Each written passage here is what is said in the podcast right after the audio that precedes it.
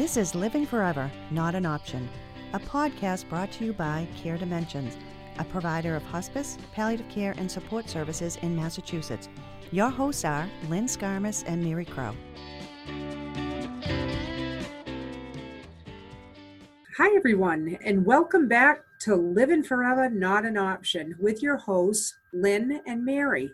Now, as you can see or hear, um, Lynn is actually not with with us today. She's fine, but she wasn't able to be a part of this with us. Uh, but I, I am thrilled to say that we have a special guest on the on the show today, and our guest is Judy Johansen, who is the clinical research ambassador at Mass Massachusetts Alzheimer's Disease Research Center, Massachusetts General Hospital. And Judy, I am so thrilled to have you on the show today. Thanks, Mary. I'm happy to be here. So I just want to read, you know, Judy's here, uh, and I'm going to read a, a, brief bio to you because uh, today we're going to talk about a very important topic, and it's on younger onset Alzheimer's disease. And uh, so Judy Johansen is the mother to her two grown married children, Nana to four adored grandchildren, and wife and soulmate to her late husband Steve, who carried the chains of younger onset Alzheimer's for nearly seven years. While each role is cherished, she considers having been the steward of her husband's care to be one of her most life defining at the moment. With love as their compass, they chose to defy the gravity of Steve's diagnosis and fly in the face of hopefulness while acknowledging the reality of the parameters that accompany this disease. With guidance from the Alzheimer's Association and Steve's remarkable neurologist, they became advocates and used their voices to bring awareness to the challenges surrounding a dementia diagnosis. They, invent, they invested their energy in research and hopes of leading towards a future without Alzheimer's and other dementias. Steve's final gift to science was his brain. Judy now works for the Massachusetts Alzheimer's Disease Research Center, this has become a personal and professional passion of hers. She shares their experiences with the hope of helping others. Thank you so much. It's just, uh, I'll tell you, it's it's so powerful, Judy. I, it's amazing uh, what you've been through, and also what you what you have done with this this this very challenging and painful experience. Thank you, Mary. yeah, tell us, uh, tell more well, about. Yeah, go ahead. Talk to about your. Tell us about yourself. I like to say uh, to start off that you know Steve left his brain to Mass General and his heart to me, and I feel very very fortunate and blessed to be able to continue to keep those two things together in my work. So yeah, so I'll tell you a little bit about us. Uh, Steve and I were married for 37 years. We felt we hit the lottery of love with each other. We had a really really good life. I mean, we just friends would joke us about us and say, you know, we enjoyed spending more time together as a couple than most people ordinarily do. I even think during this pandemic, like we would have been thrilled to be together day in and day out. But in uh, May 5th, 2011, Steve returned um, early from work from his job as a special project manager at Northeastern University. And he said he had received a poor performance review view and he was really devastated and he turned and he said i think i have alzheimer's.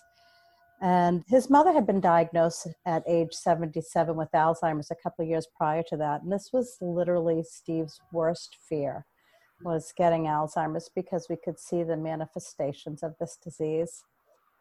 We went through five months of testing which ultimately led to a diagnosis of younger onset alzheimer's one month prior to his 59th birthday and I like to call it younger onset Alzheimer's as opposed to early onset because younger onset or early onset signifies that the diagnosis arrived before the age of 65.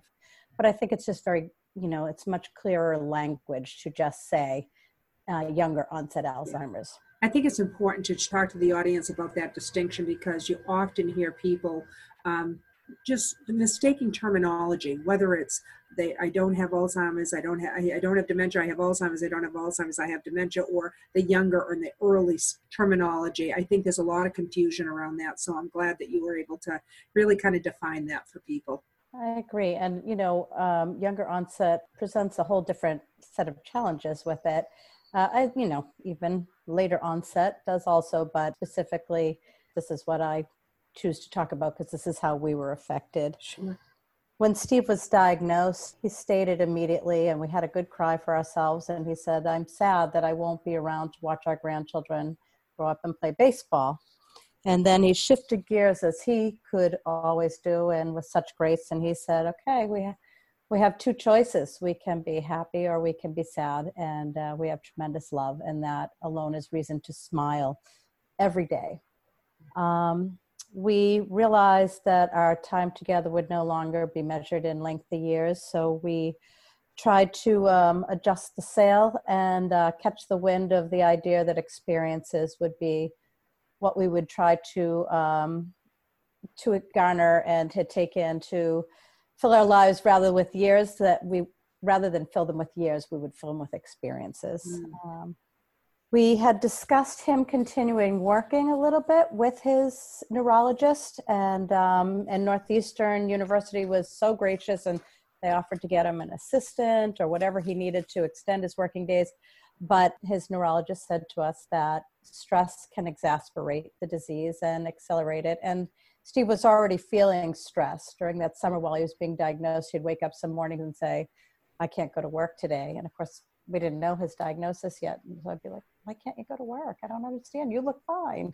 You know, so it was, you know, again, right before his 59th birthday was uh, the end of his working wow. days. I think that's an important point that you bring up, though, right there too, in terms of that how stress can exacerbate. Because a lot of times, what do we do? You know, we when we have a loved one or or we're working with people with Alzheimer's or other dementias, we're inundating them with all this, and we're thinking that we're doing a good thing by stimulating their brain way too much. It's total overload. So I think that's a very important point you're bringing up there. Yeah, by all of a sudden sticking Sudoku puzzles in front of them and things that right. just help them really realize how, you know, what their challenges are. Exactly. Um, so, yeah. So go on, Judy. Yeah. Well, yeah. Um, during, um, so, you know, not working was a bit of a challenge for him. You know, your day is different. We had a routine where he would get up in the morning, have his coffee, he'd give me a kiss goodbye, and he'd go off to work I'd get up and start my day at a family daycare in our home at the time. So all of a sudden he was home and in this daycare. So we even made the best of that. He started working with me. He adored kids. I mean, we originally met working at a Boys and Girls Club, so it wasn't a surprise that we both would love working with the children. And our grandsons were part of this daycare, and every child in town then called him Gramps. But it was the first fiscal hit him not being able to work at the age of 59. I mean, we considered he would have at least 10 more years of work in him. So imagine 10 years of lost income. No, I mean, that's pretty powerful too. And I think that, again, one of those, there's such unique uh, challenges to having a loved one with Alzheimer's and dementia, but particularly for younger uh, people with younger onset, the, the, the economic or the financial component is really a huge thing. It's really huge, and you know, ironically, and these these are part of the things that we help advocate for with public policy with the Alzheimer's Association. But because I'm younger, I am not entitled to Steve's Social Security uh, death benefit check. I mean, I got the initial one, little one that you get, but um, but like other spouses receive their spouse's Social Security, I'm not entitled to that until I'm 60. Oh wow! So, yeah, um, which is still a couple of years so after you know he worked with me for a couple years and we had a great time. Well we had a great time. And then the confusion of kids and parents in and out of the house and him saying one day what if i ever just you know tripped on a child or something? Uh, he said i don't think i can do this anymore. So i stopped working. And uh, you know that was a, a second big fiscal hit. But um, you know i realized that we'll we'll figure this out. You know and i could have gone and gotten a job somewhere else and put him in a day program but those line that line his neurologist said to me about stress. I mean if he had to go to a day program early on he definitely would have felt stressed by that and it would have accelerated his disease. And what i was trying to do was preserve him as long as i could and um, preserve him feeling great about himself. During the years uh, we sought al- help from the alzheimer's association. I like to say we were full mission recipients care cause and cure we advocated for more funding for research and better education surrounding Alzheimer's and other dementia. We advocated for improved care post diagnosis for the importance of people being told of their diagnosis because people are not always informed of their diagnosis of Alzheimer's or dementia. We joined support groups. We tried to acknowledge our emotions along the way. We knew that this was a terminal diagnosis. And while we didn't want to think about that every single day, we would say, uh, almost that it was a gift that we knew you know i think that's important too judy because i think sometimes people think oh you know why would you want to know it's i think it is very validating for people to know and you got to know what's going on so you can have, have forge your path and if you don't have that information and you can't understand more about that disease process and which direction you're going to go and how to navigate that i think it would be just more of a challenge you know mary even thing people uh, say things like, you know, he looks fine and he seems fine.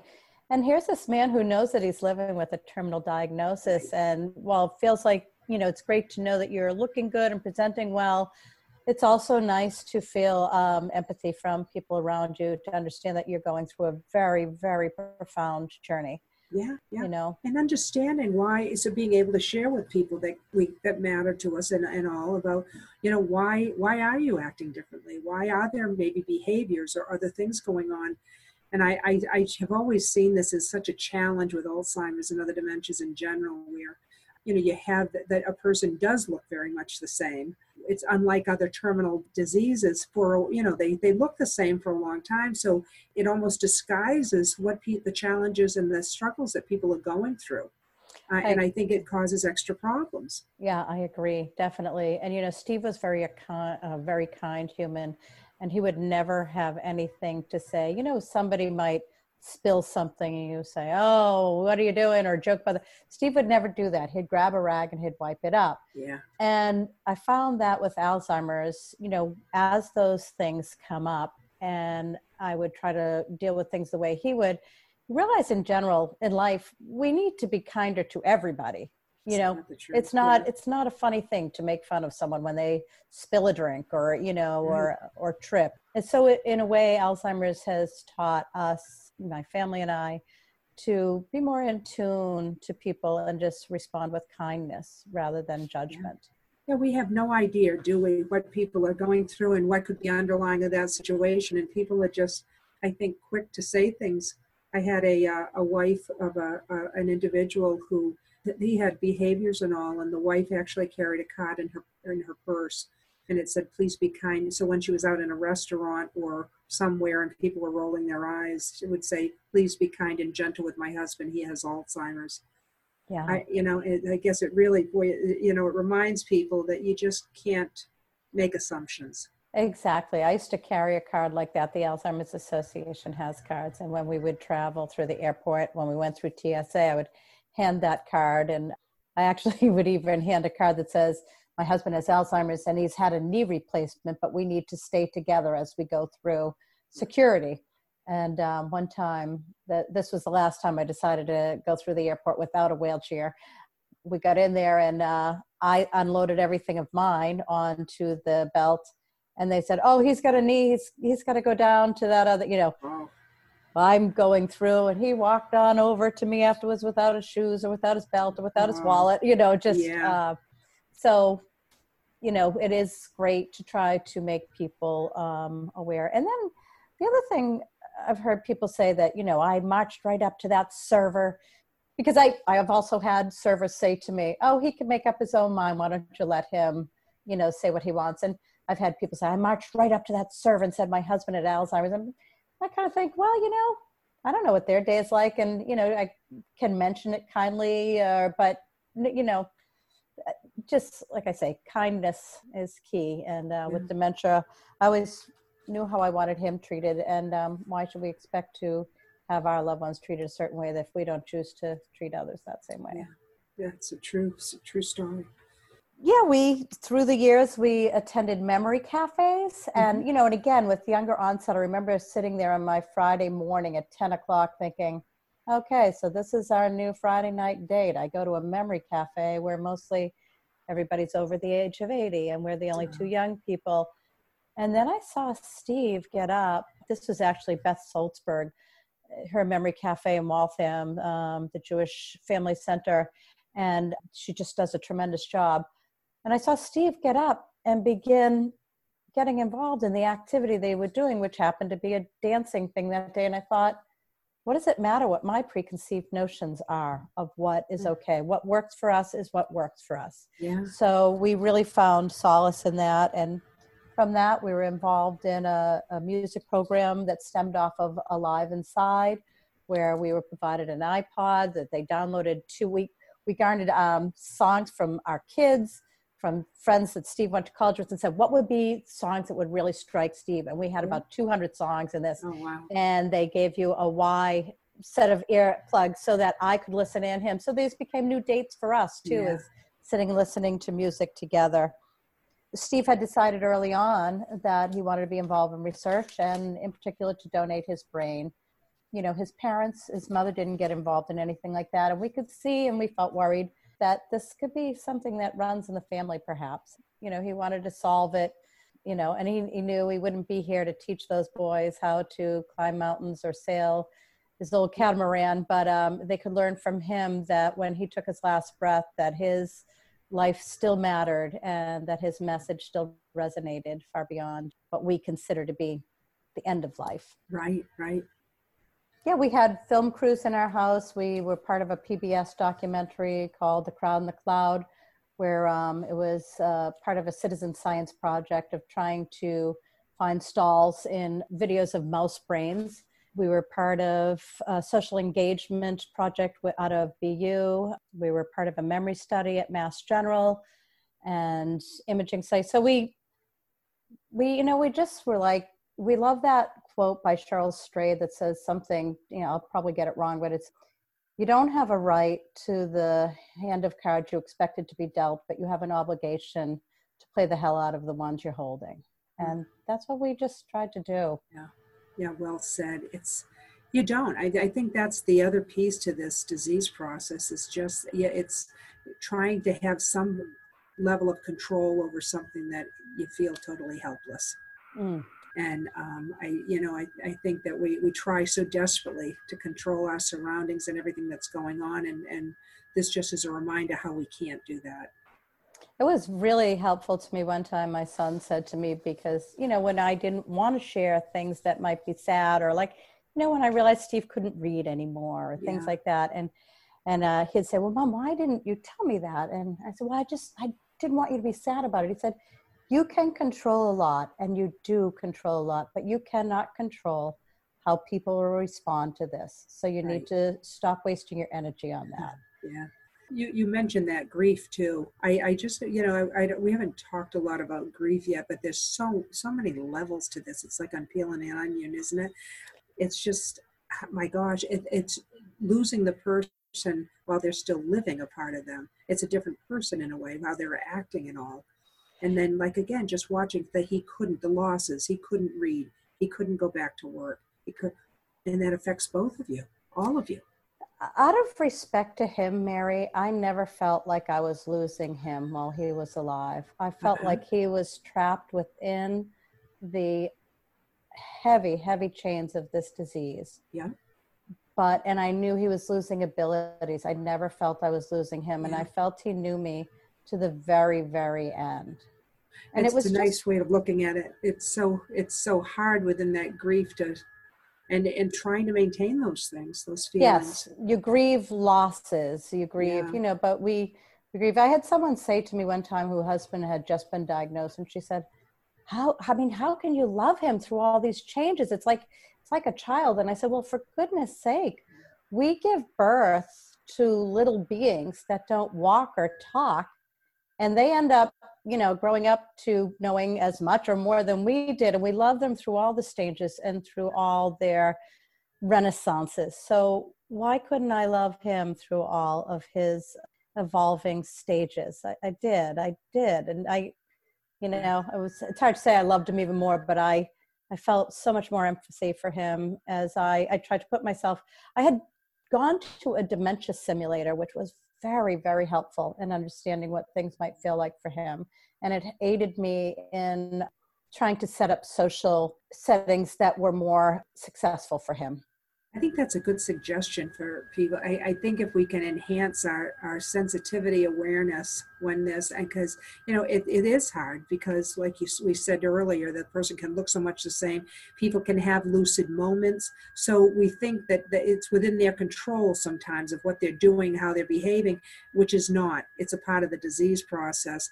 And I also just want to say, too, and what you brought up is, you know, these are amazing, remarkable adults who we just adore and, and just love so deeply. And I, so I, I always not chastise or correct people when they compare people in these amazing adults who have been really hit with Alzheimer's or other dementia. I always say that, look at th- these are amazing adults that again have been dealt a raw hand here and they're dealing with this but i don't like when we compare them to children because when we compare them to children we treat them accordingly and oh. and they're not these are amazing adults who are dealing with a major disease process.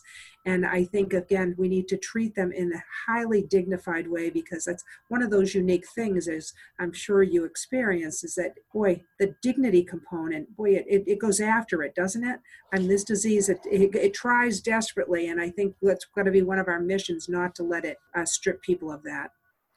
I, I wrote a little something down about that about loss of dignity isn't really the loss of people.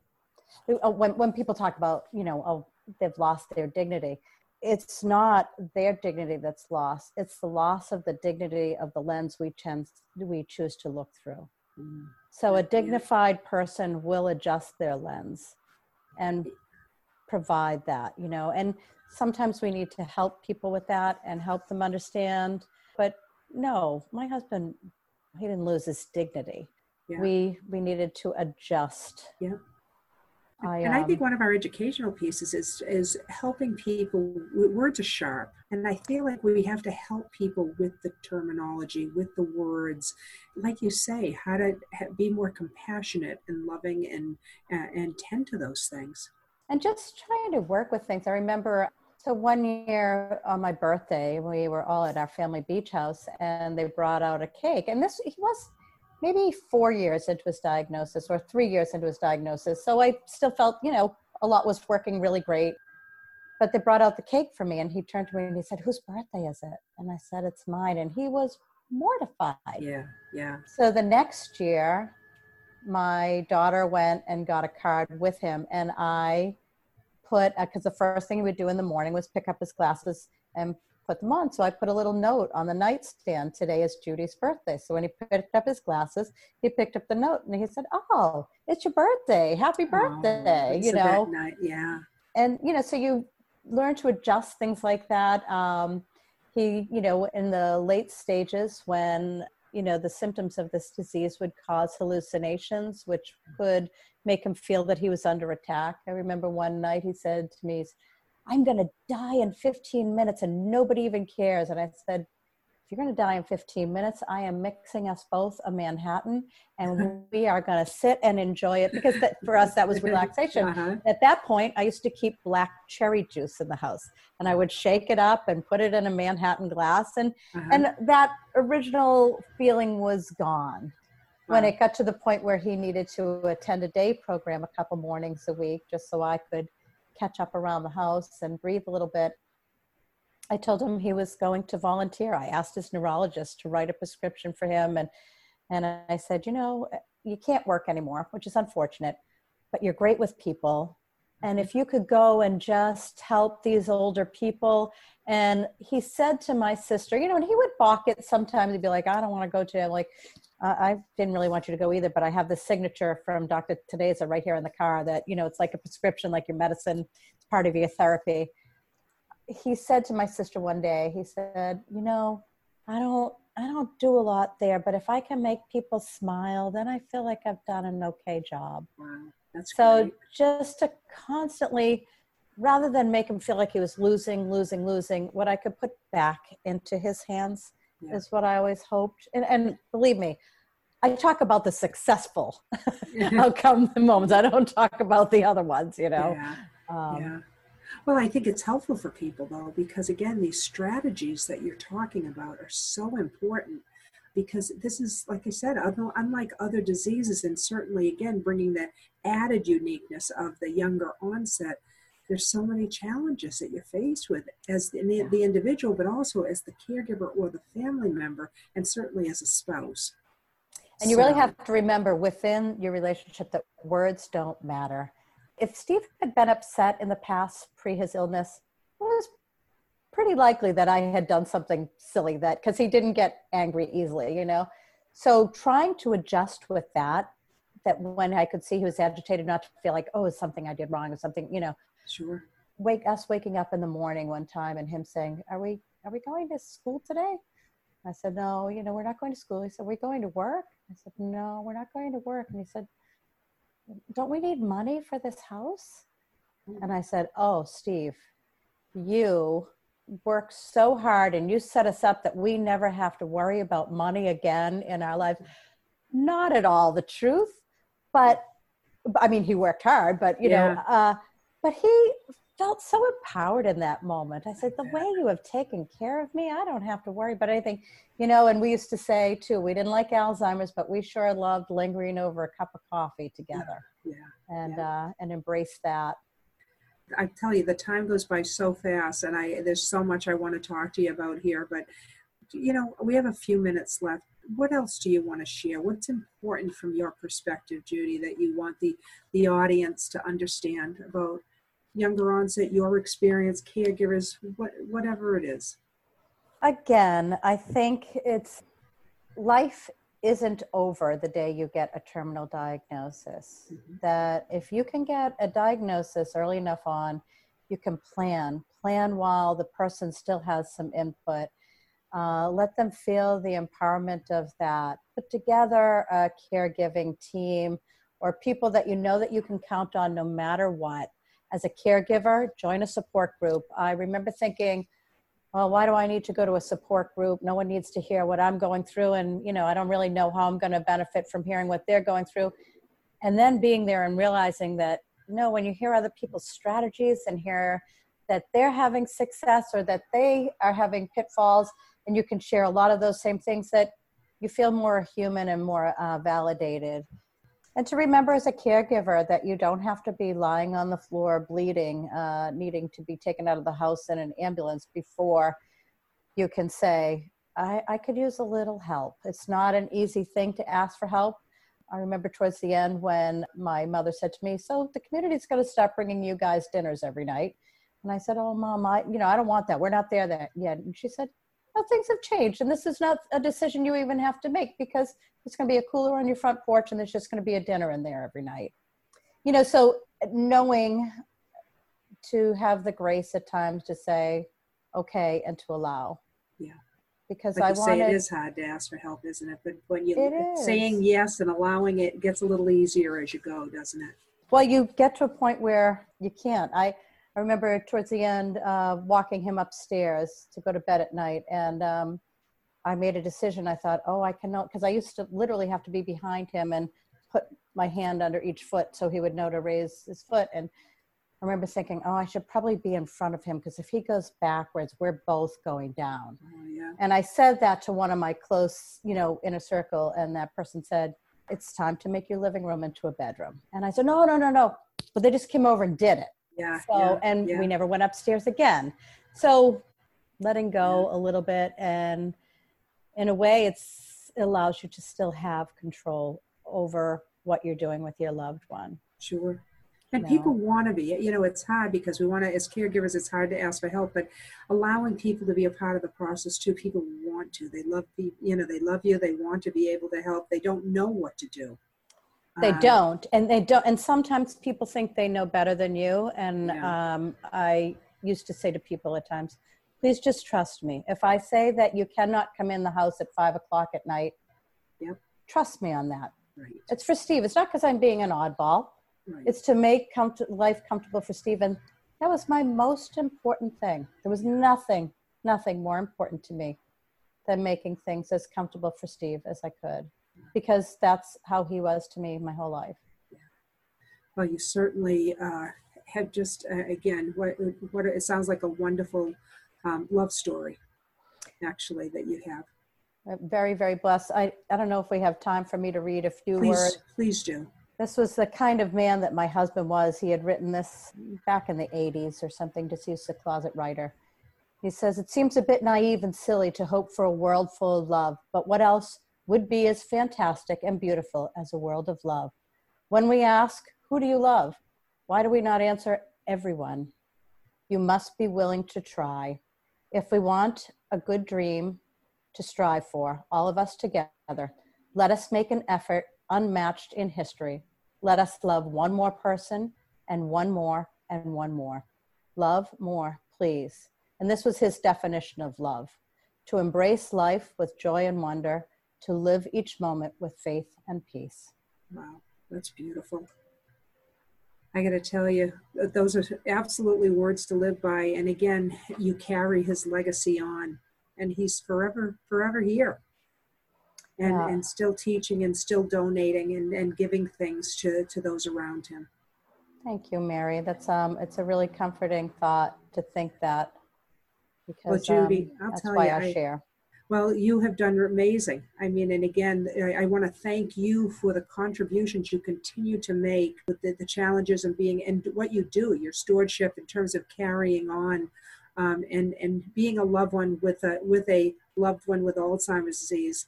I feel especially great. I'm grateful anyhow to you, but especially grateful because I feel like again you're making a difference in all of our lives. So I want to thank you so much for that, and I want to thank you so much for coming on the show today. It, it really means a lot, and I hope you'll join us at another time as well because we have a lot more to talk about. I'd be happy to, Mary, and I thank you for bringing this topic to the forefront and making it an important one to be heard. Thank you so much. Take good care. You too. And thank you all for, for joining us on Living Forever Not an Option. And we'll look forward to you joining us on future shows.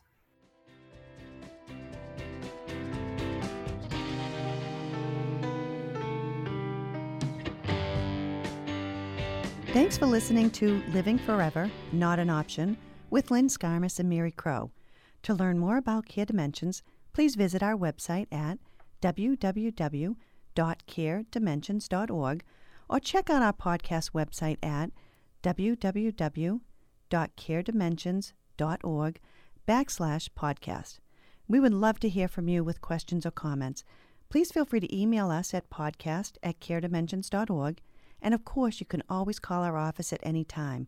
The number is 888 283 1722.